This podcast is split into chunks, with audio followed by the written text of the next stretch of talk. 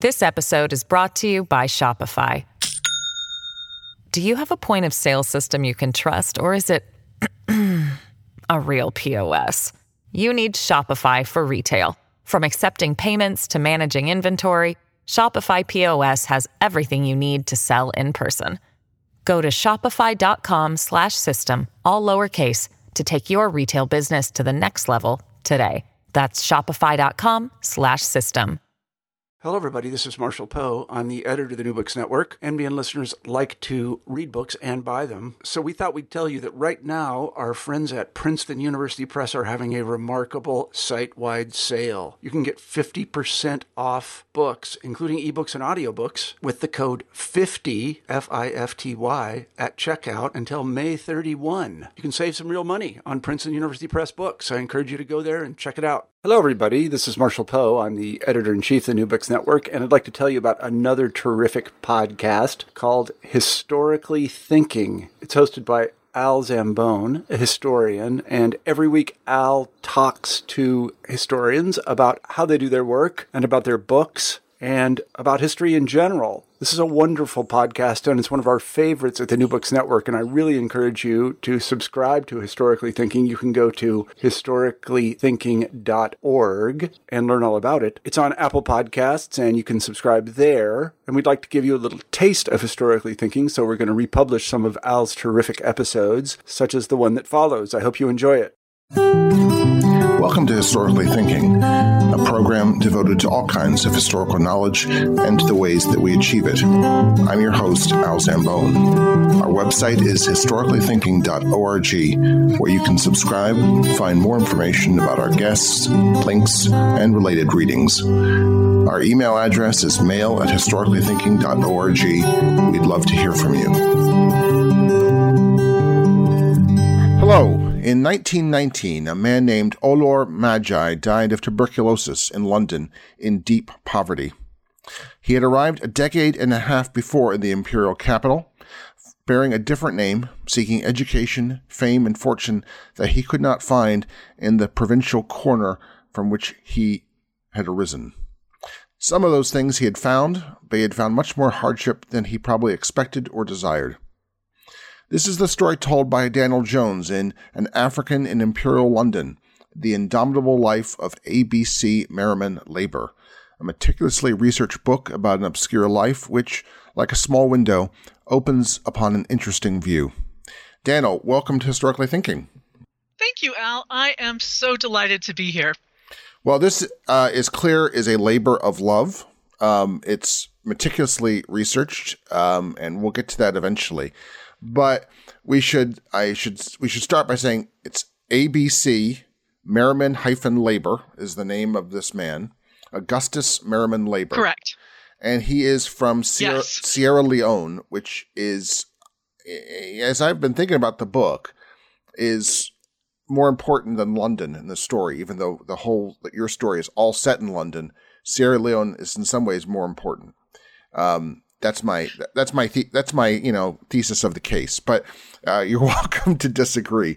But it, it, we do have to explain Sierra Leone uh, first and where he came from. So why don't you why don't we start with that?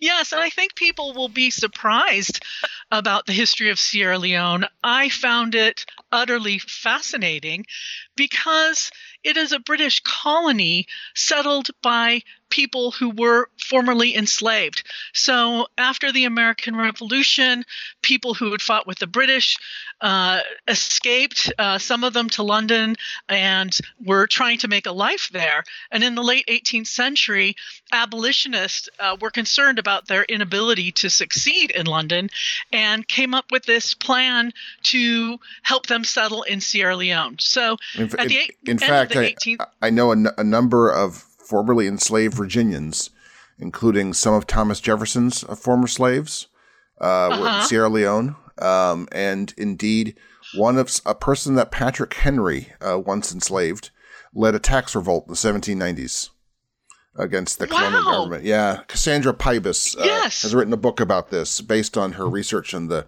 what the uh, British Army called the Book of Negroes, all the um, formerly enslaved people that they refused to tur- turn back to the United States in 1783.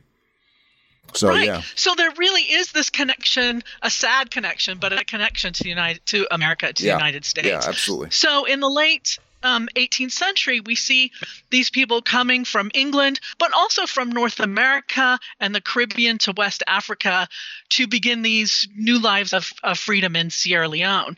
And then in the early 19th century, when the British abolished the slave trade, they took Freetown, Sierra Leone as kind of their central location for going after slaver slave ships from other countries, capturing them, putting the slavers on trial, and then uh, liberating the people on board those ships. And they would liberate them and uh, into Freetown. And this was particularly important to Merriman Labor because his great grandfather was among those liberated.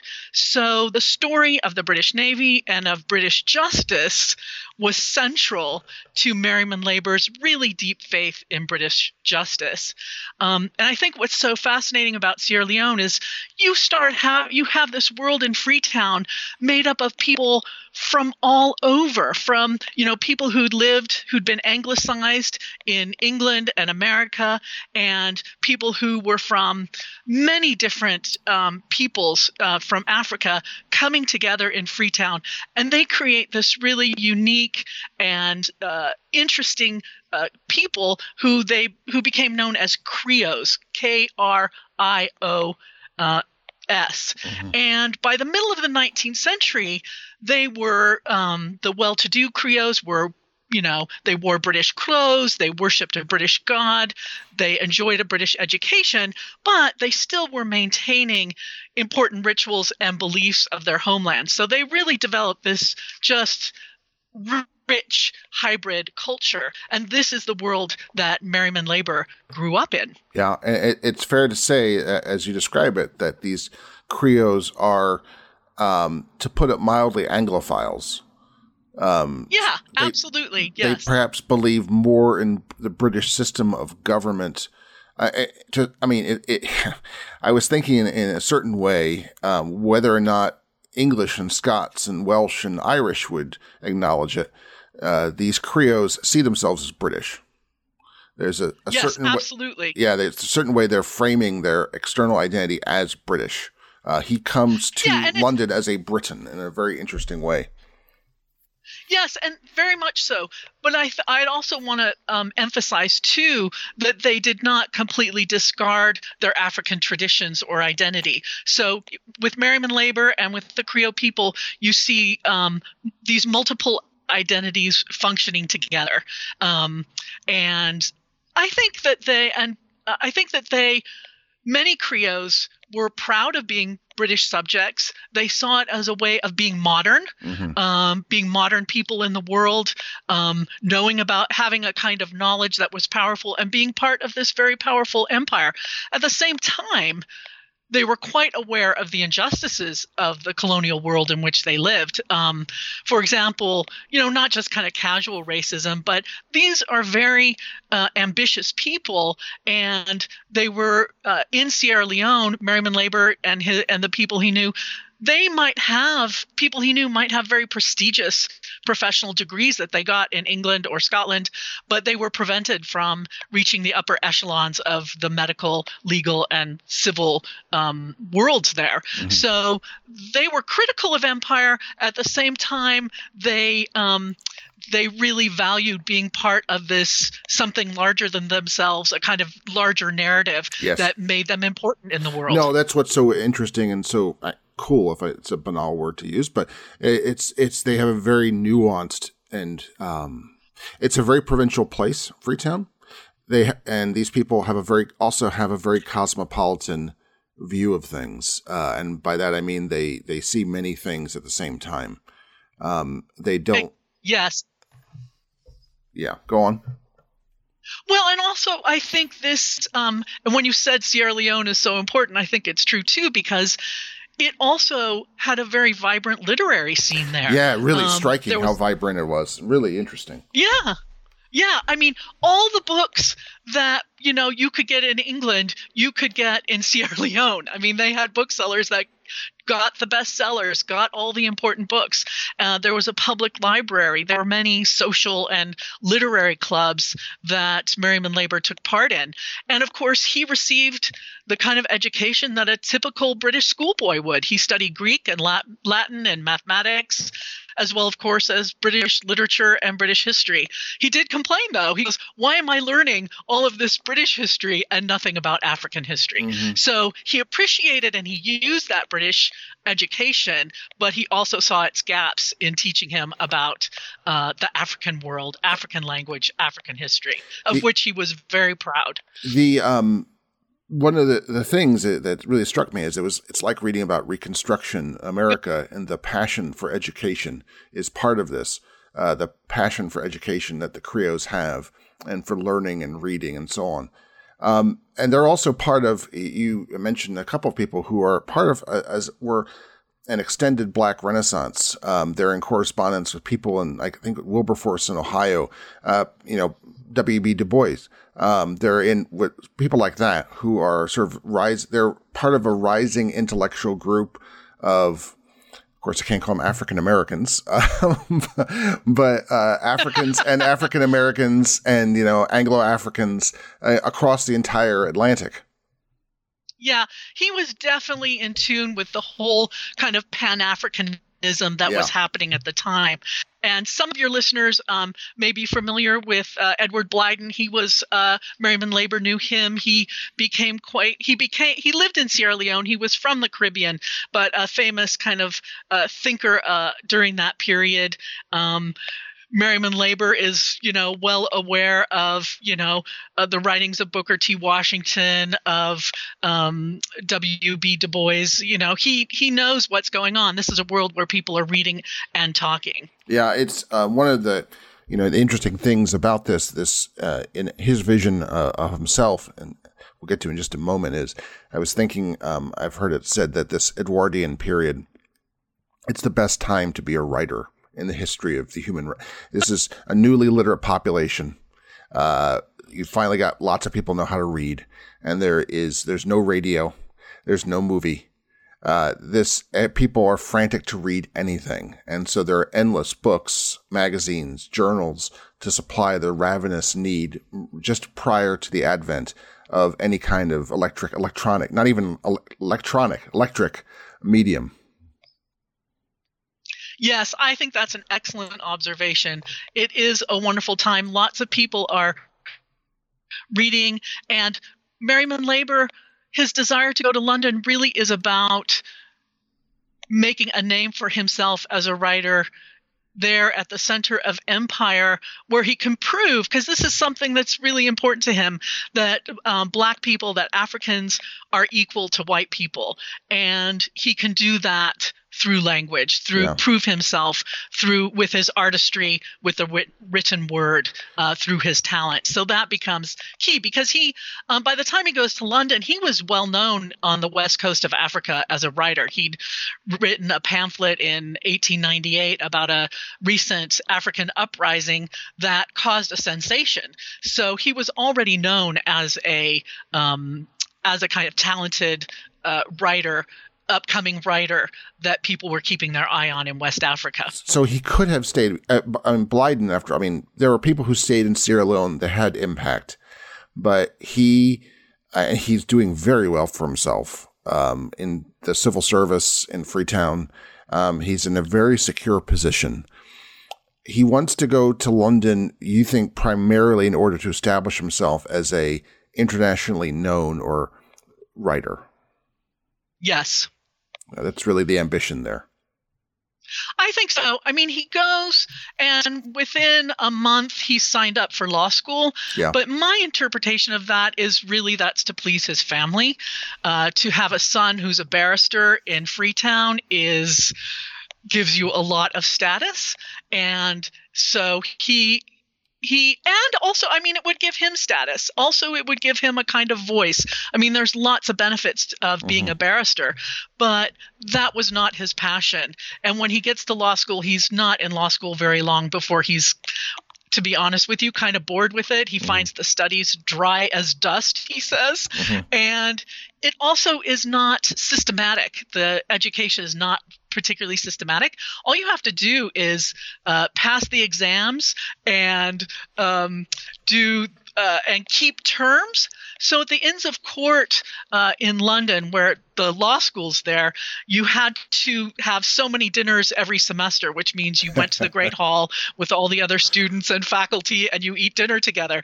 And uh, the barristers felt this was creating a legal community and a culture, and they highly valued it. He did not value it at all. Um, and it was truly uh, literature that we love. We see that through his life. And uh, although he ultimately did pass the bar and um, uh, he did pass his exams and was called to the bar. So he did uh, succeed in law school ultimately, but um, it wasn't his passion. Mm-hmm. Um, the, of course, what's what is his passion is London. So, what does he see there? What is his London like? You're you're very evocative and poetic about his London, the London of what year is it when he goes when he first when he first arrives? 1904. He arrives in 1904. Yeah. Mm-hmm. So he what, arrives in 1904. So what does he see in Edwardian London? Okay, so I think one thing to keep in mind is when he leaves Freetown, it has not quite 35,000 people. Hmm. And the London he's entering is the biggest city in the world, uh, home of 6 million people. And at this time, it's famous for its traffic, for its fog, for its powerful financial center, and uh, I like to emphasize for its pit pickpockets. Hmm. he admired the city's architecture, its art and culture. He admired the judicial system and the technology of London, the electric trams and the powerful printing presses and this vast railroad system.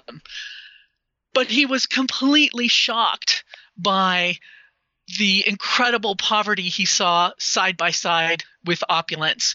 Um, one of the most telling things he describes is seeing an emaciated woman on a street corner. She's holding an infant in her arms. She has a big, dirty card pinned to her tattered blouse, and it reads, Kind friend, have pity. I am the mother of 18, all starving. Hmm. When he writes of London, he is not shy about talking about these kinds of things right? He's not he's not he doesn't look at london through rose colored spectacles. No. He looks at it what it really is and he tries to balance as he's describing it both its wonders and its greatness and also its deficiencies. Mm-hmm.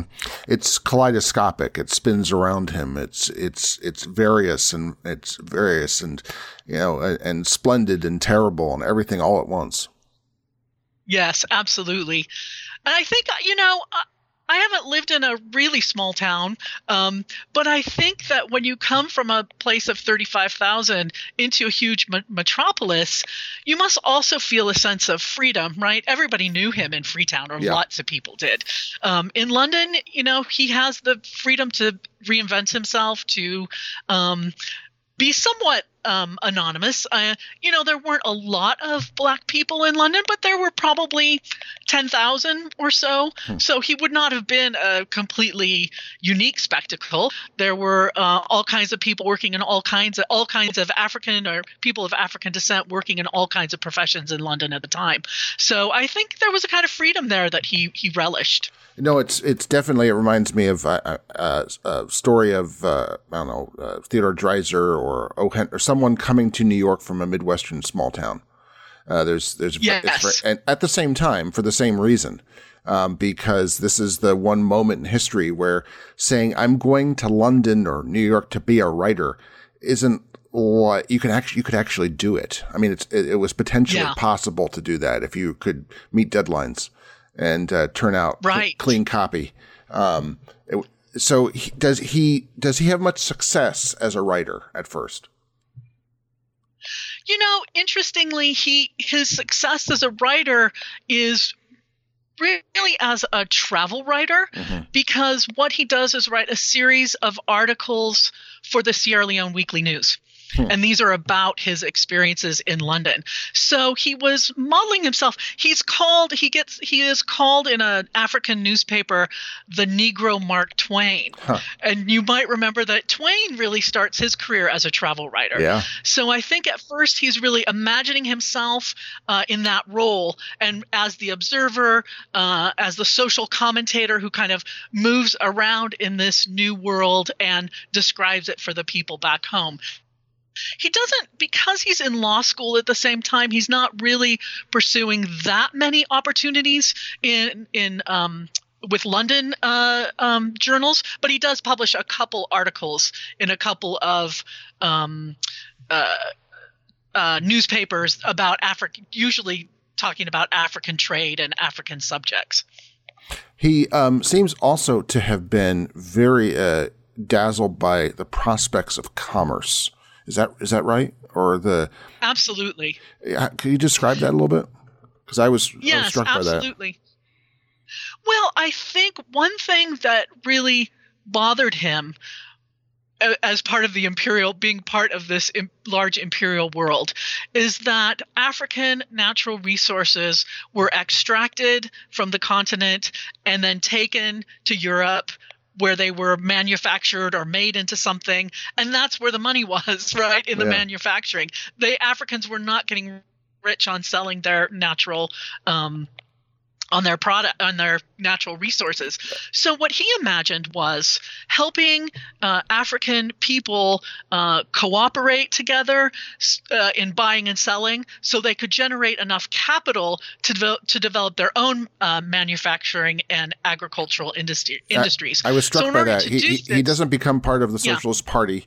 Uh, he doesn't become part of the Fabian labor movement. He decides to set up a, a, better. He decides to build a better mousetrap. He decides to set up this what this African General Agency.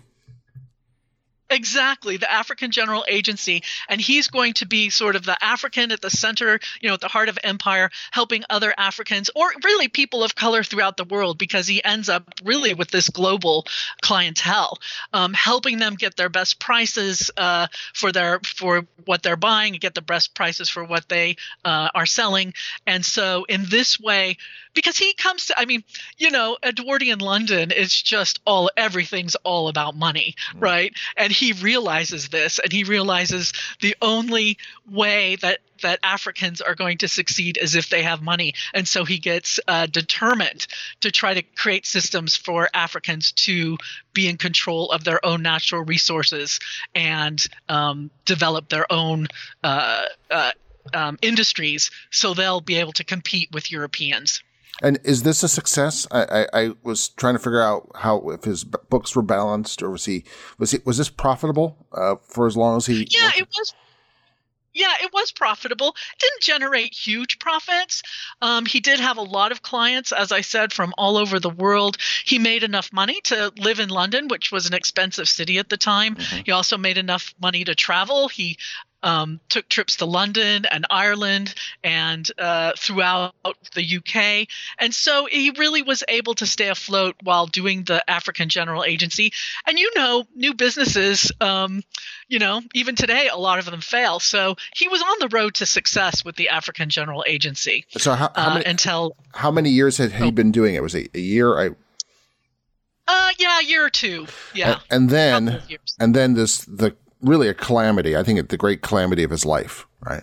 Um, is the, absolutely is Lincoln's Inn, the sort of um, this sort of uh, quasi guild slash club of uh, one of them of, of, lawyers in London, uh, and pronounces to him that uh, lawyers are not allowed to be involved in trade. Um, lawyers are gentlemen. Gentlemen are not involved in trade. You must therefore what? He had to choose either leave law school or close down the African General Agency. And the African General Agency is his only income. He tried to get uh, work as a clerk earlier, but it was impossible. Um, the the clerk uh, field was um, highly, highly competitive, and as a later report discovered, there was definitely prejudice against uh, colonial people working as clerks in in uh, London. So he had to make this choice, and it was the calamity of his life. He chose law school rather than the African General Agency. Why? I think it's because it was so important for his status in Sierra Leone to be a barrister. Mm-hmm. It was so important to his family that um, he wanted to bring that honor to his family. He felt that obligation deeply. And so he made the decision for law school rather than the African General Agency. So he has to shut it down. He loses money in the process. Um, he, as you we said earlier, he gets his he passes the bar. He's a lawyer. So then, like, now what? Um, he's not really interested in practicing um, in in London, is he? Um, no, he's not particularly interested. Something happens before that. So right. when he closes down the African British Agency, he um, doesn't have the money to get called to the bar because right. yeah. law school costs a lot of money. So he goes on this um, tour of Africa. Um, it ends up being a 15,000 mile tour around Africa, giving a lecture, and he talks in courthouses, church basements, schoolrooms all over the continent. And he gives this lecture he calls Five Years with the White Man. And of course, anybody coming to that talk would have instantly recognized it as a send up of popular European books about Africa yeah. with titles like three years in savage Africa. Yeah. Um, so, and it got a great reception. So he made money there. He's kind of back on his feet again, and he returns to London, um, and then is thinking, okay, this did really well. I'm going to turn this into a book, and this is what's gonna what's gonna make my name so in in the UK. He really had done the Mark Twain trajectory. Uh, when you think yeah. about it, he had done the travel articles, he had done the lecture tour describing his sojourns sojourns amongst the wildest white people. Um, and right, exactly. Um, he had done a remarkable job, so now he decides he's going to turn this into a book. Correct. And that becomes what Britain through Negro spectacles. Although I, I really wish he had got stuck with five years with a white man. But um, that I know, I do too.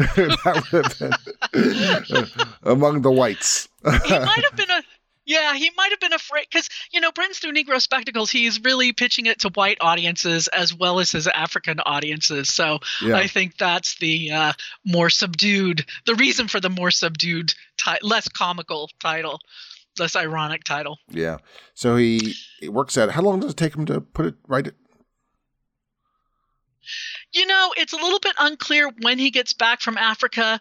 Um, but he has the it probably he probably he revises the lectures into the book probably somewhere three to six months hmm. um, and then brings it out in the late summer of 1909 and then nothing well surprisingly he was he did a good job promoting it mm-hmm. because mm-hmm. there are reviews in uh oh a dozen or more quite substantial journals of the day. Um, most of them are a paragraph.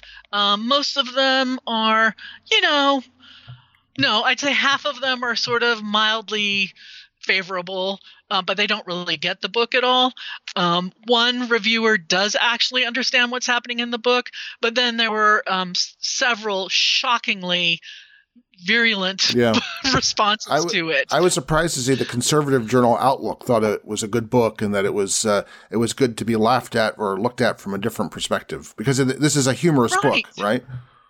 Yes, exactly exactly. But um, he does make fun of lawyers, so as you might expect, uh, the Law Journal did not uh, have much good to say about it. they said it lacked in genuine humor, it was insulting and uh, valueless. Oh, but then, you know, probably the worst and and harshest review was from the you know hugely popular Daily Express mm-hmm. um, that basically summed it up as nothing but uh, low jests. They said uh, uh, from a crude pen, um, and then I think what must have been especially shocking to him it was essentially blacklisted in South Africa um, by a black newspaper editor. Hmm. So who who basically thought that his gentle mockery of British culture was inflammatory, and he prevented prevented it from being circulated.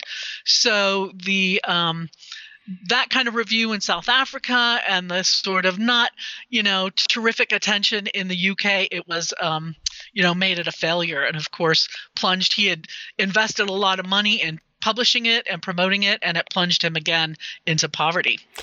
This episode is brought to you by Shopify. Do you have a point of sale system you can trust, or is it a real POS?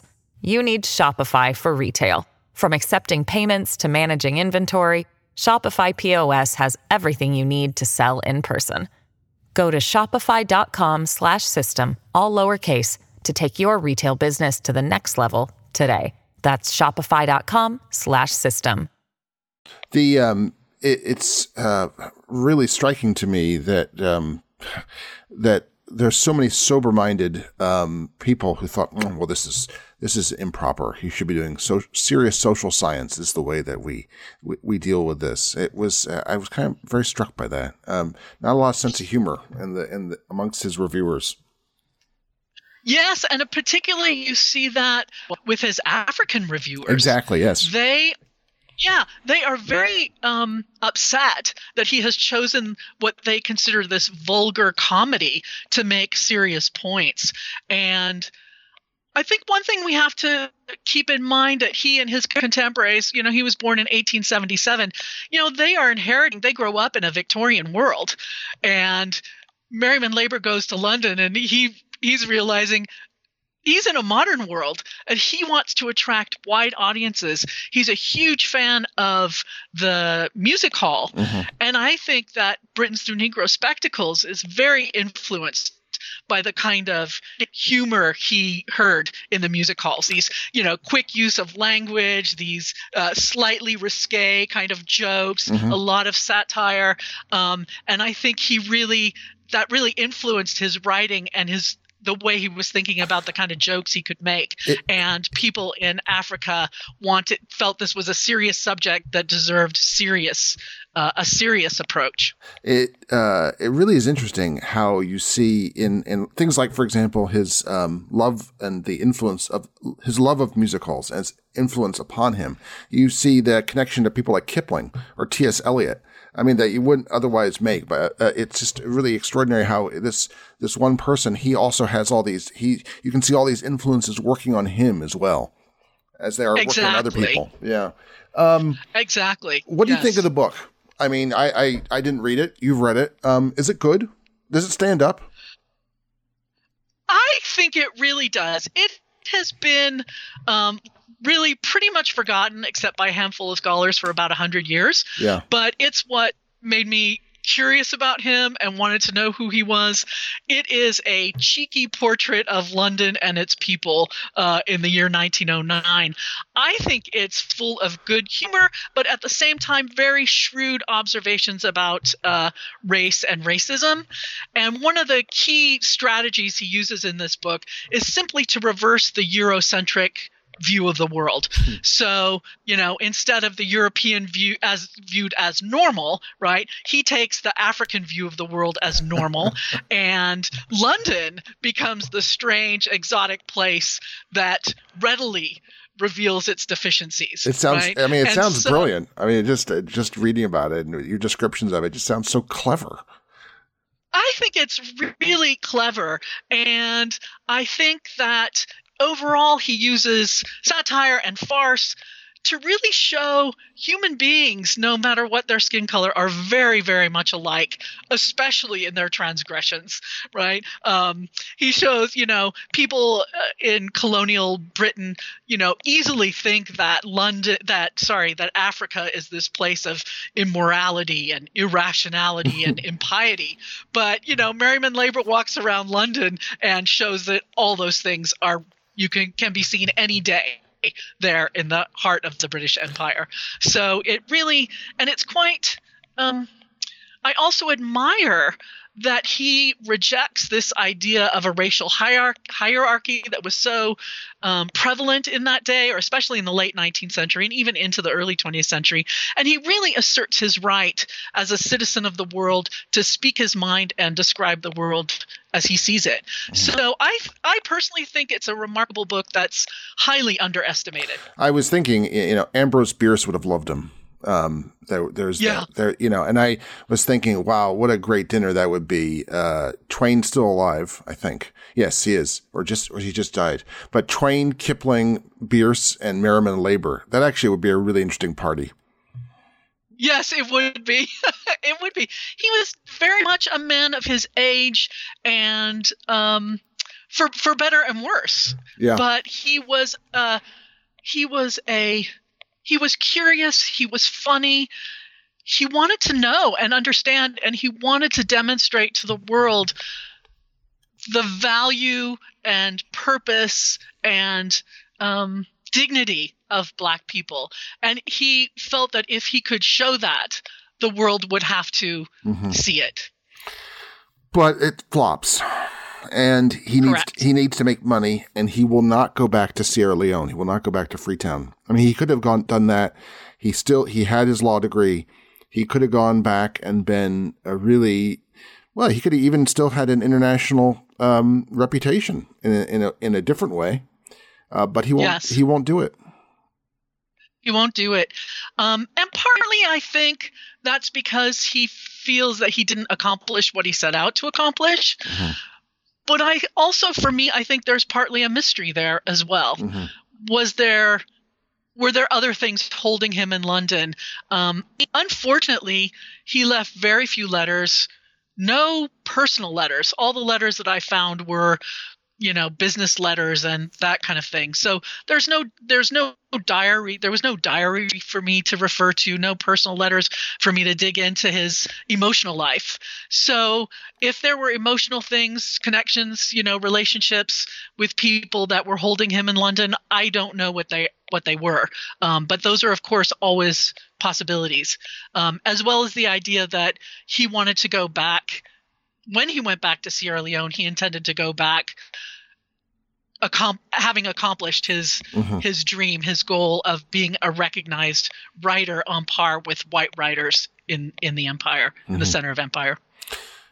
He, uh, as seeking for some way of, of, of earning sufficient income to remain in London, he starts the West African Annual. What is that? And how does he get in trouble with that? I mean, first of all, he gets in trouble with someone else. Yes. So how does that? So let me talk about. Yeah, yeah let me talk about that a second.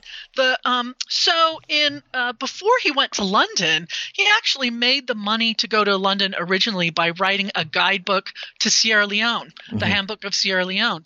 When he had two editions of it.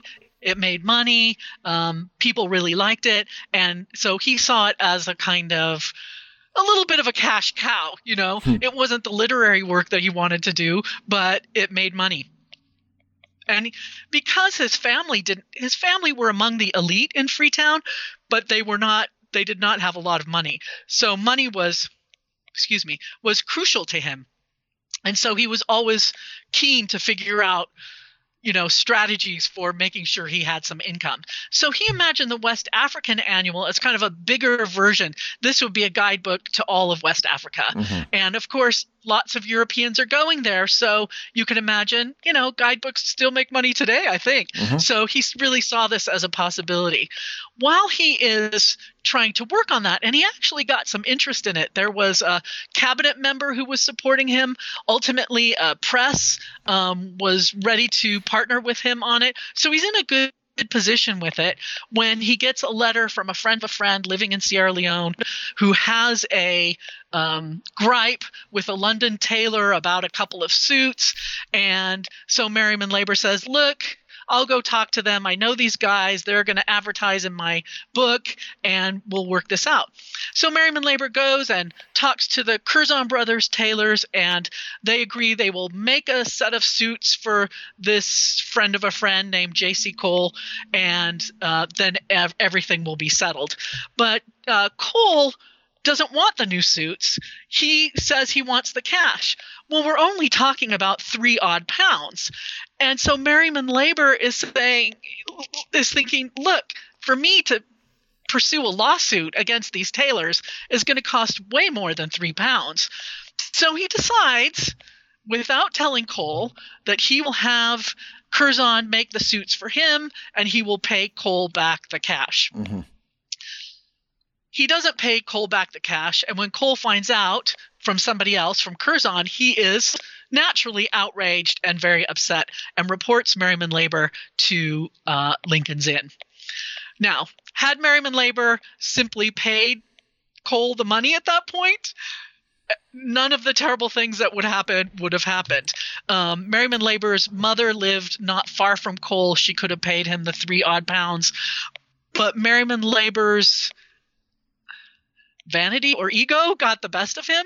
He was so upset that Cole was defaming him in Freetown, he decided to make him wait for his money. Oh, jeez. Well, in making that decision, right? Yeah. Um, that Lincoln Inn uh, ultimately reviewed what had happened, um, decided that so Merriman Labor legally could have used the money. He should have told Cole in advance. He could have used the money. That was legal um, if he had uh, a reasonable expectation of repaying it. Mm-hmm. So that was the decision that Lincoln's Inn had to determine, and they determined that he didn't have a reasonable expectation. They decided that his actions were dishonorable, and they disbarred him. They disbarred him Um, over three pounds. three pounds and this was um nobody expected him to be disbarred over this um it, disbarment was uh, usually reserved for just the most serious and the most public kinds of uh, transgressions and um, so it was a very very um, harsh uh, decision that they made. Um, certainly, what he did was foolish and deserved a rebuke, um, but disbarment was excessive. Yeah. Was excessive. Um, and I also think I don't say this in the book, but I do think that you know um, the reason Merriman Labor made the decision to use Cole's uh, um, to have Curzon make the suits. I think he was displaying a, the kind of paternalism that he had learned and seen growing up in a British colony, right? Hmm. He imagined that Cole was probably of a lower educational background and social status and didn't quite understand the situation. So he, as someone of a higher status, would make the decision for him.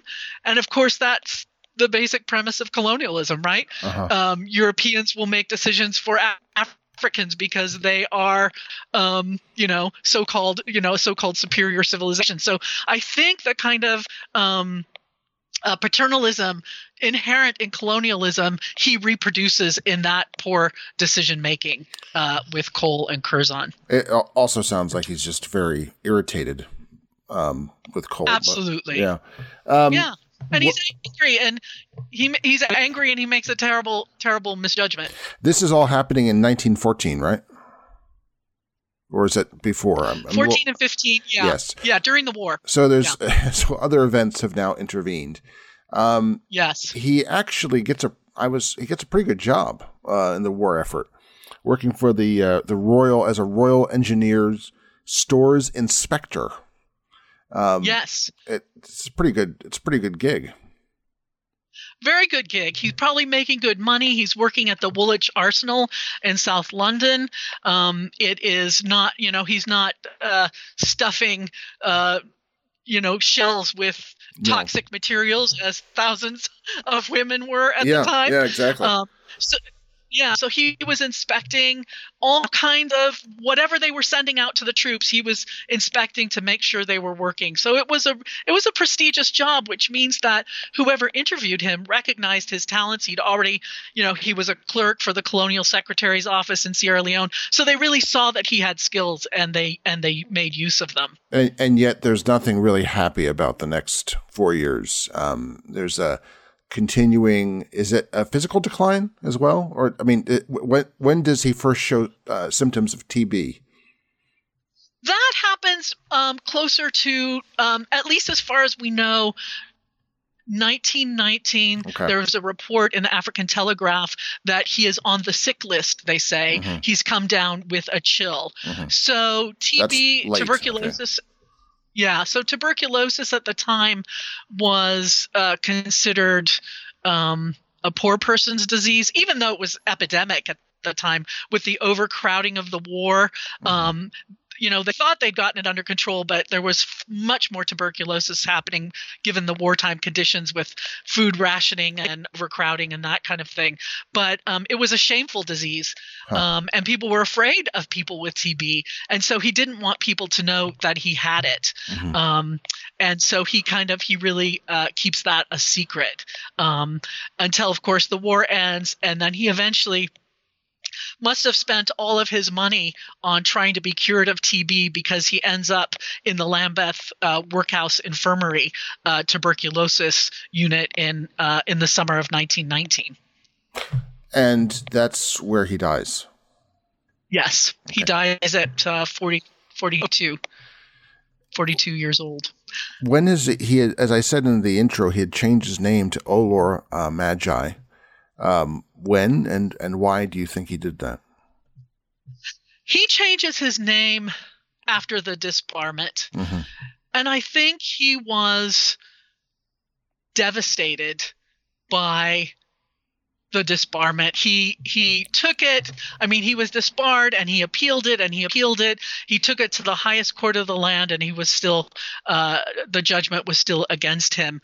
Um, he felt completely betrayed by this country that he had loved. He his faith in, in British justice Mhm. that I think he really had up until that point was completely shattered. And I think when he changes his name to Ohlohr Maigi, he rejects entirely his British identity and probably for the first time in his life fully embraces an African identity as his central and sole identity, personhood. And yet, and yet, uh, his uncle, I believe, in his obituary for him, has a very striking uh, phrase. Uh, he could not be prevailed upon to be with his people. Yes. That's Yes. really, uh, given what you just said, uh, adopting his African identity as his pre- pre- preeminent identity. That's an interesting juxtaposition. Yes, and I think that they probably um, didn't know that he had changed his name. Probably they may not. have known. Yeah, during the wartime, they may not have. I'm not sh- because they do not use that name in the obituary. hmm They, in fact, use ABC Merriman Labor as his name in the obituary. Um, interestingly, also in the obituary, I wanted to mention too, his uncle never mentions his writing seriously. They Huh. say he he says that Merriman Labor dabbled in journalism. They never mention Britons through Negro spectacles. Huh. I don't think his family understood his passion to be a writer. I think they wanted him to come home after he passed the bar to do his work, as you suggested, from Sierra Leone or some other West African country. Um, and they certainly felt his absence. I think they felt his absence as a kind of betrayal. Um, The phrase I certainly think they suggests that. Yeah. it does, doesn't it? Yeah. Yeah. Um, how did you discover him? You know, I was working on um, the Dreadnought hoax, Virginia Woolf's participation in the Dreadnought hoax, where she and her brother and some friends dress up in blackface as Abyssinian princes and get a tour of a British warship. And I was wondering, well, surely they're Africans living in London at the time. What are, what are they thinking about this?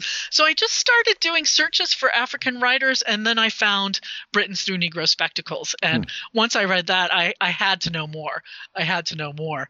And my first questions were the of the most basic kind. Yeah. Who was this man and what happened to him? Because and that's what almost nine years ago, I guess.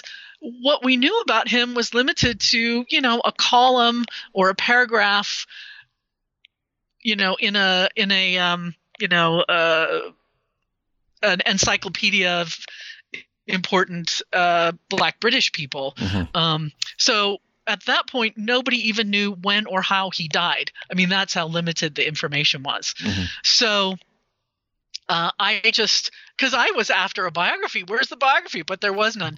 And at first, I thought that it, it would be interesting to compare his life with Virginia Woolf's life. Uh-huh. For instance, I mean, they're contemporaries.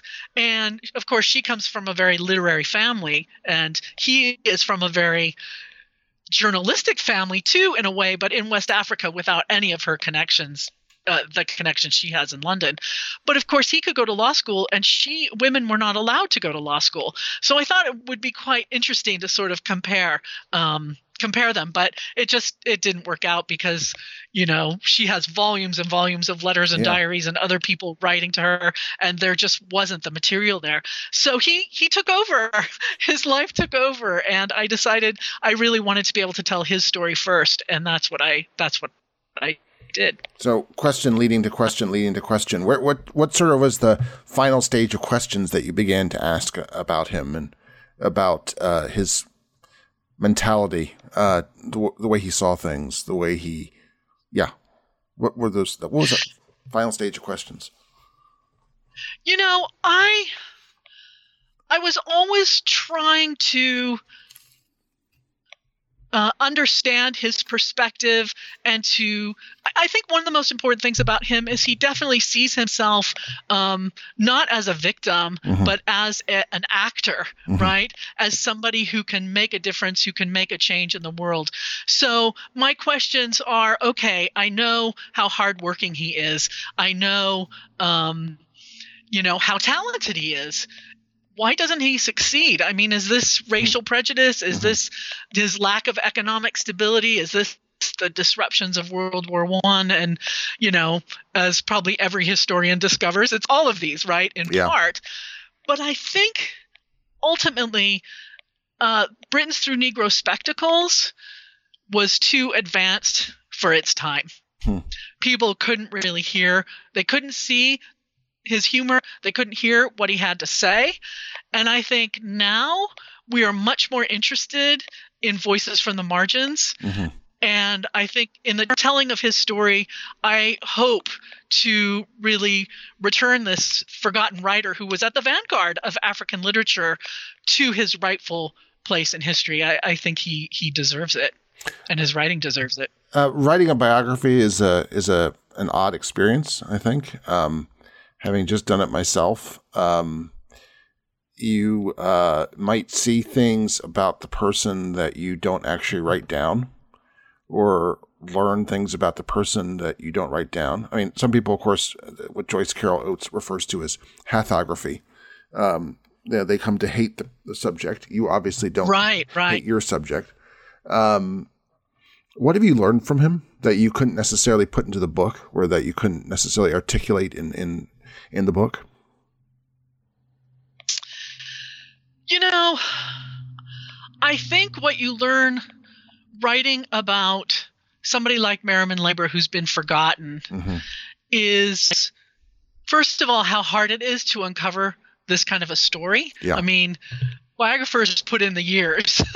Yeah. but when you have somebody who doesn't leave much and what he leaves is spread all over the place and you have to be so inventive to try to figure out where you can find material um, you know you uh, you realize that these are important stories that that are easily lost and so one thing that I, I know it's probably obvious but i really more than ever value our libraries and archives because this is i mean and really and a lot of these i ran into a lot of dead ends for example Yeah, wh- I'm, um, curious about how his- you found stuff and where you, just alluded Yeah. to where where how, where'd you find stuff? How did you find stuff?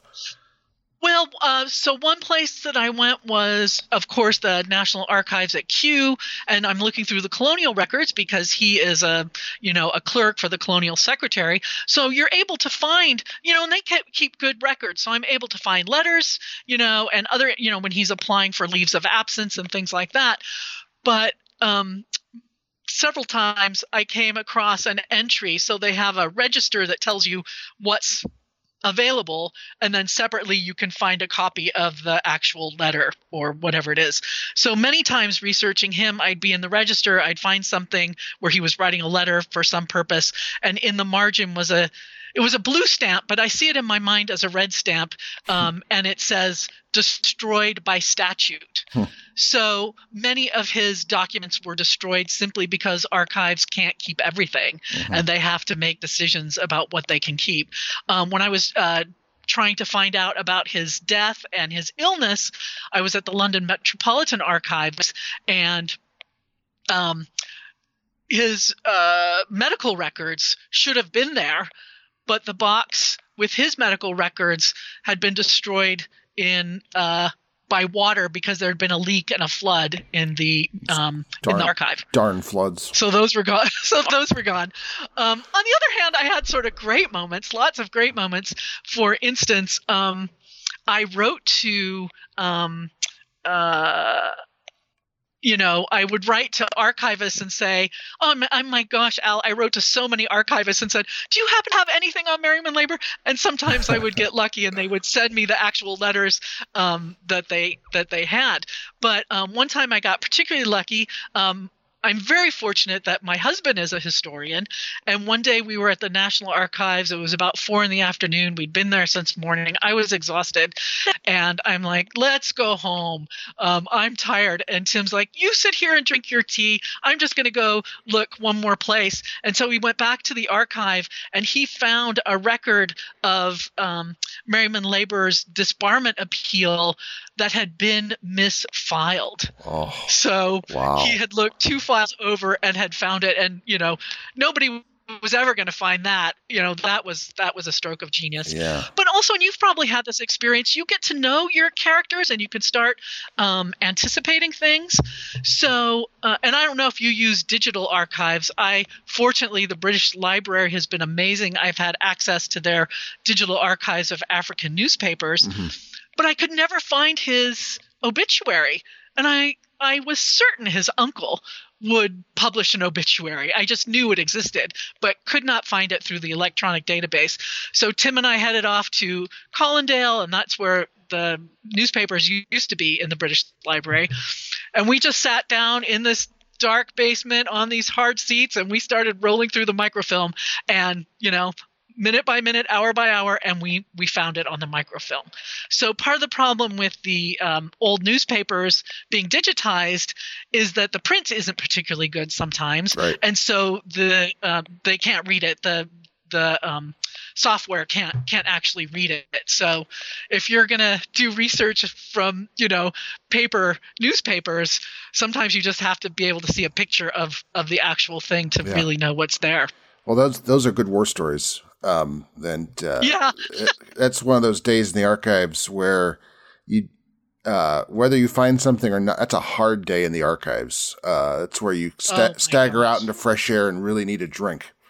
Um, yes, exactly. I'm not talking exactly. tea either. Well, well, and one of the most memorable days was the day that we found the entry for his uh, death certificate mm-hmm. because we had I had guessed that he died in 1918 or 1919 because he up until then he was publishing a lot in Sierra Leone newspapers, letters, you know, things like that.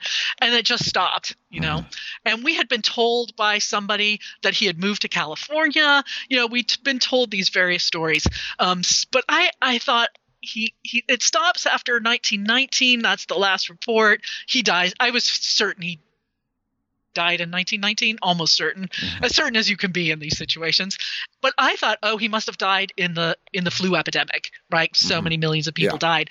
Um, obviously i was wrong about that but i was right about the fact that he died the summer of 1919 and so you know tim and i are sitting there and we're looking at it and we are you know, we're like, oh my God, we found it. We hug each other. We're so happy. and then one split second later, we were practically in tears because he died for us, you know? Yeah. I mean, he we had him alive up until that point, and then finding his death certificate, knowing he had died young, when we had such aspirations for him, he became a part of our family really for for all of these years that it was really it was we really needed a drink after that when he found when we found that that he had died without achieving the success that he had worked for so diligently um, throughout his life.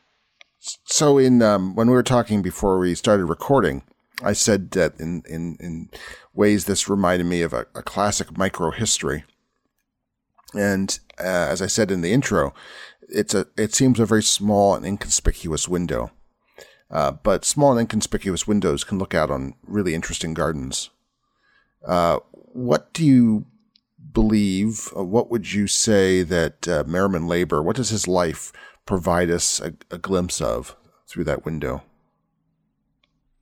I think we see a story about people, someone who desires to be a writer, who's looking for success, who endures all kinds of obstacles because of race, because of money, because of history in achieving that. I think we also see, I think we have to ask ourselves, you know, so many people of color are to even today are saying, look, we prove ourselves through our dignity and our accomplishments. And I think as a white writer, I have to see in his life story that did not lead him to success. Um, and you start understanding why people of color get so frustrated and get so angry and wonder if simply having talent accomplishments is enough, right? How do you fight this kind of systemic uh, racism? Um, but at the same time, I, while he was so shattered by being disbarred, by being treated so wrongly, I never got the sense that he ever gave up. And I think this is you know, I I talk about it, uh, the indomitable life of ABC Merriman Labor, and for me, he really is kind of this hero of this resilient spirit, even though he was never recognized or rewarded. Um, so I, you know, as I say in the book, I think I see him as a kind of patron saint of the resilient spirit. He is really a remarkable man. And I think the other thing that I see too as a writer myself is how important it is to tell your story because you don't know when people are going to be able to hear your story. I mean, we have examples of plenty of writers who have told their stories and no one could really hear them during their lifetimes, but later they're able to see the value of those stories. Mm. So I think it's really important to do the work, even though you don't know what's going to happen. My guest today has been Danell Jones. She's author of An African in Imperial London, The Indomitable Life of ABC Merriman Labor. Danell, thank you so much for talking with me. Al, this was terrific. I had a great time, and thank you so much. For more historical thinking, go to our Facebook page, where you can comment on today's program and suggest ideas for programs to come. Please subscribe to us on Apple iTunes. And if you like what you've heard, please, please leave a review so that others can find us. Our program's editor is John Rudat. I'm your host, Al Zambone. Talk to you next week.